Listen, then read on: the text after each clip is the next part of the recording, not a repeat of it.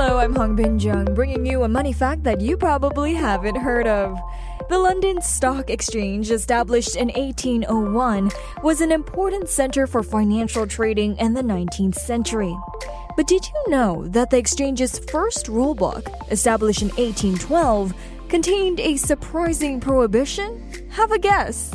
Well, amongst the rules in the rulebook, setting off fireworks and playing football were once strictly forbidden on the premises of the London Stock Exchange. Back in 1812, when the exchange's first rulebook was established, these fun activities were considered too disruptive to the serious business of trading stocks and shares. Today, the London Stock Exchange is a bustling hub of activity where traders from all over the world come together to buy and sell shares, bonds, and other financial products. And it may seem strange to us now, but back then, the exchange was a place of strict order and discipline. They didn't want any distractions or disruptions.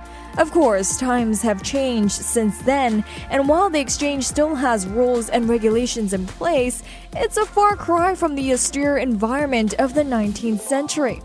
But it's worth remembering that the exchange's history is a long and storied one, shaped by the traditions and customs of those who came before us.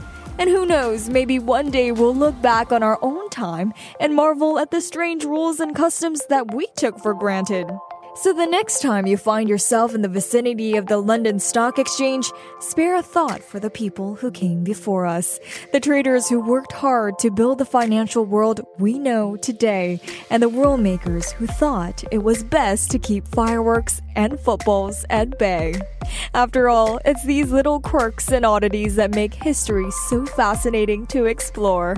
And if you enjoyed this money fact and want more, make sure to subscribe to Money FM's weekly newsletter where you'll find more money facts every week.